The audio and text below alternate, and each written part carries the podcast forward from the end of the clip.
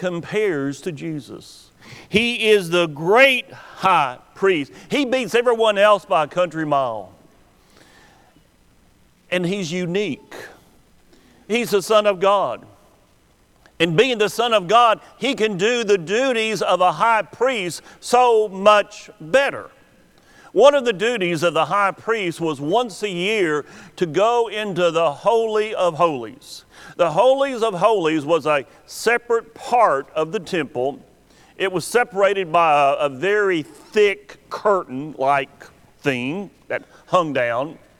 And he would go in there once a year and he would have the blood of an animal. That blood of the animal was to, uh, to be offered for his sins and the sins of the people for the next year. And he would go in there to the presence of the ark, and the ark would be inside the Holy of Holies. And that ark reminded everyone of the presence of God. But Jesus is so much better. Because Jesus, He does not just go into a man made temple, He went into, the, into heaven itself. And He did not just offer the blood of an animal, He offered His own blood that was shed on that cross. And, and He did not just go into a ark that represents the presence of God, He went into the actual presence of God on behalf of you and me. You see, he is the great high priest. He's the best. So don't quit. Hold fast your confession. Hang on to your faith. Have confidence in the reward.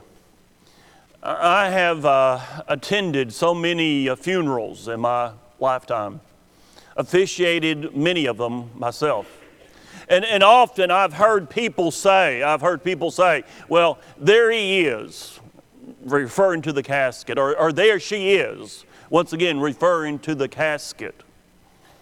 I know what they mean, but they're wrong because they're not there. That's just a, an old holder of the soul that once walked this earth. That's just a human body. If that person is a Christian, if that person died as a faithful Christian, that person is in paradise. He or she is not there. We have a reward that far outshines anything else. We should be confident in our reward. So when life gets hard and, and you feel like quitting, don't Hold fast to your confession. That's persevere because Jesus is the Son of God. He is the great high priest. And then pray with confidence. Verse 15 For we do not have a high priest who is unable to sympathize, circle that word right there, with our weaknesses but one who is in every respect has been tempted as we are, yet without sin. This word for sympathize, it means literally to suffer together with. Jesus suffers with us. Jesus understands our troubles and our suffering and our hardships and our problems. Sympathy was one of the duties, one of the other duties of the high priest. And Jesus does it so much better. Speaking of temptations, Jesus understands our temptations so much better because Jesus went beyond. For example, you know, if you take a flame and you pass your hand over that flame, what do you do? You quickly remove it because you don't want to be burned. You know, you, you realize that's not good and you back off. With temptation, we, we fall victim to it. We give in to it and we, we don't end up persevering through the temptations, we often give in to our temptations and we don't understand the totality of temptations. But Jesus does. Jesus went through the flame of temptation all the way to the cross. He understands our problems. He understands your situations much better than what you can understand. He is the great high priest. Often people will ask me why. Why do I have to go through this? Why do I have to uh, uh, suffer? Why do I have to endure? God, you don't understand. And Jesus says, I do understand. I went through the, through the flame. I did it without sinning. I suffered the totality of temptations and came out the victor. So I do understand your problems. I remember when my son was quite little, he, he, we loved to play on the floor in the living room. And we would play uh, different games on the floor, and he would want me to sit down on the floor. Why? Because he would say, Because now we're the same he would point to me and, and at my reduced height, sitting on the floor, and him standing, you know, we're about eyeball to eyeball, and he would say, Same, same, meaning we're the same height now. Jesus came to this earth so he could be on our level, so he could be same, same with us, so he could understand our own particular problems. Jesus got down to our level. He understands. Verse 16 Let us then with confidence draw near, draw near to the throne of grace that we may receive mercy and find grace to help in time of need. You know, so often we don't, compre- we don't comprehend what Jesus offers to us. It's like one writer, I, I have uh, borrowed the words of this one writer here. They wrote, Lord, I, I crawled across the barrenness to you with my empty little cup, uncertain in asking any small drop of refreshment. If only I had known you better. If only I had known you better, I'd come running with a bucket. Jesus doesn't offer just a cup, He offers a bucket of mercy and grace to every one of us. Jesus understands. He got down to our level. He understands when life gets hard and you feel like quitting, don't. Instead, persevere in your confession of faith because He is the Son of God and He is the great high priest. Pray with confidence because Jesus suffers with you. And finally, when life gets hard, obey. Obey with conviction. Obey with conviction, with assurance. Follow Jesus and the full assurance of faith. Do what He says because you believe in who He is and that He has your best interests at heart. Jesus has the authority. He has the authority to serve as your high priest forever, so obey Him. Verse 1, chapter 5. For every high priest chosen from among men is appointed to act on behalf of men in relation to God to offer gifts and sacrifices for sins. He can deal gently with the ignorant and wayward, since he himself is beset with weakness.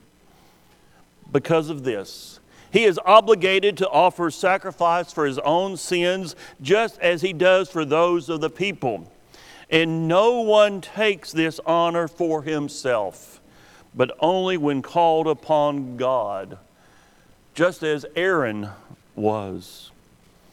A high priest could not appoint himself to that position, only God could appoint.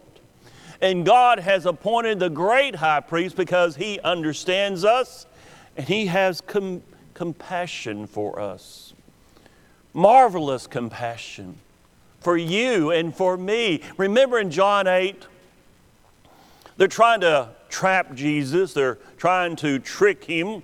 They've caught this woman, they say, caught in adultery. They come and just throw her at the feet of Jesus. They have no compassion for that woman at all. They're treating her as a thing, not as a person. Jesus says, The first one among you without sin, you throw the first stone. And they slowly, one by one, leave from the oldest to the youngest. Jesus, after drawing on the ground, looks up and, Where are your accusers? There's no one here. Neither do I accuse you, neither do I condemn you.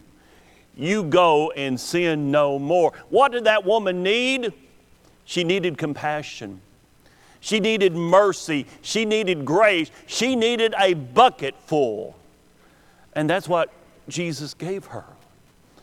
Jesus is the great high priest. Jesus was doing what the high priest should have done. He was dealing gently with a sinner. Verse 5 So also Christ did not exalt himself to be made a high priest, but was appointed by him who said to him, You are my son. Today I have begotten you. As he also says in another place, You are a priest forever after the order of Melchizedek. More than anything else, Jesus has the ability to save forever. To save forever because he suffered on your behalf. Those sins that he bore on that cross were, were not his sins. Those sins was my sins and your sins. Verse 7.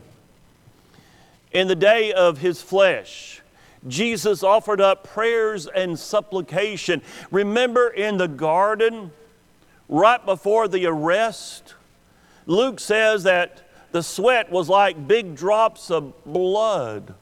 Sincere, emotional, passionate prayer. In the days of his flesh, Jesus offered up prayer and supplications with loud cries and tears to him who was able to save him from death. And he was heard because of his reverence. Jesus was resurrected on that first day of the week by the power of God. Jesus can save you. He can save me. Verse 8. Although he was a son, he learned obedience he learned obedience through what he suffered. In the original Greek here, it literally says he learned the obedience through what he suffered.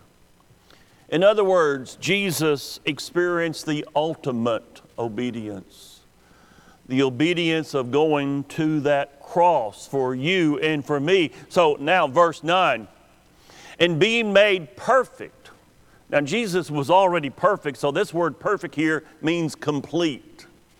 He completed the plan. Jesus has always been perfect, always will be perfect. And being made perfect, other words, completing the plan, he became the source of eternal salvation. Not temporary, but eternal salvation to all who obey him. Being designated by God a high priest after the order of Melchizedek. The eternal priest became the source of eternal salvation. In 1999, a, a missionary made it to a very, very remote part of Cambodia. The first time an American missionary had ever been to that area. And he entered this little tiny village And when he entered the village, you know, he was expecting, you know, uh, this part of the world, you know, probably they would be worshiping Buddha, maybe worshiping their ancestors. But when he entered the little village, a woman came up to him, and when he said what he was there for, to preach about Jesus, the woman said, We've been waiting for you for 20 years. What? You've been waiting for me for 20 years? Yes. In the 70s, the Khmer Rouge, the communist led regime, took over Cambodia, and they were very cruel, very, very cruel. And the Khmer Rouge had entered the village, and there was only a few people in the village at that time. And they had, they had made every villager dig their own grave. So they're all, they all had to dig their own grave. And each villager had to stand on the edge right in front of the grave that he or she had dug. And the army men were behind them. The people, the villagers knew what was going to happen. They're going to get shot, they're going to fall into the grave. Some of the villagers started to cry out to Buddha. A few started to cry out to their ancestors. But this one lady, this one lady remembered a story that her grandmother had told her. Her grandmother had traveled, had traveled the world, and, and her grandmother had told her about Jesus, about this Jesus who was willing to go to a cross to die for everyone's sins. She didn't remember too much of the story, but she remembered just bits and pieces. So she started crying out to Jesus and, and you know, and praising Jesus and lifting up the name of Jesus. Soon the person next to her and the person next to her on, the, on both sides, they started to, uh, to mention the name Jesus. And pretty soon everybody was just, you know, crying out to Jesus.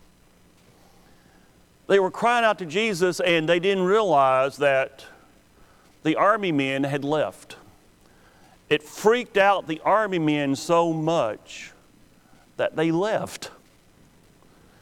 And the woman said, For 20 years, I've been hoping and praying that someone would come and tell us the real story and tell us the whole story of Jesus.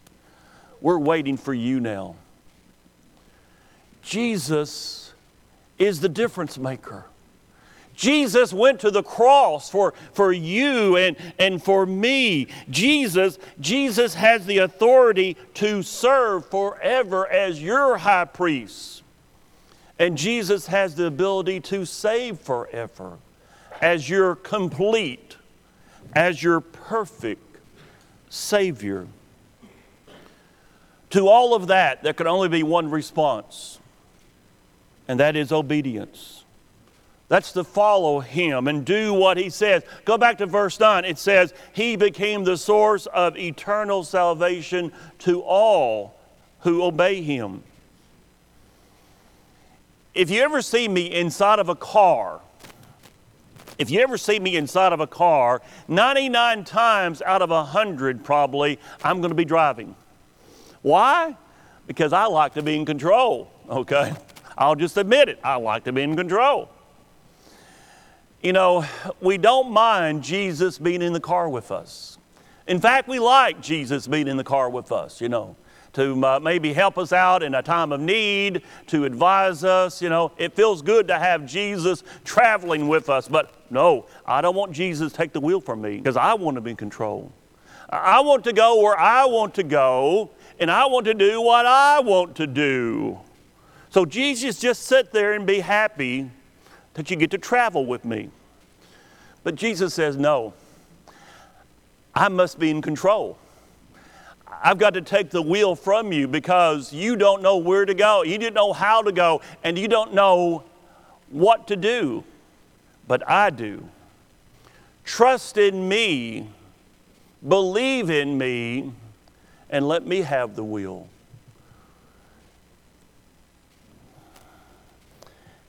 Have you obeyed Jesus? Have you become a New Testament Christian? By belief, by repentance, confession, and baptism. Those verses right there are all from the lips of Jesus, spoken by our Lord. As a Christian, are we trying to control? Do we say, I want to control? I want to do what I want to do? Are we living the Christian life? Do we need to seek His forgiveness? Do we need to turn our life back in the direction of our God. He will forgive, 1 John 1 9. The church stands ready to pray with you and for you, James 5 16. This morning, this morning, Billy's going to be down here with me, and we're praying that you will make that decision to respond. We do so when we stand and sing for your encouragement.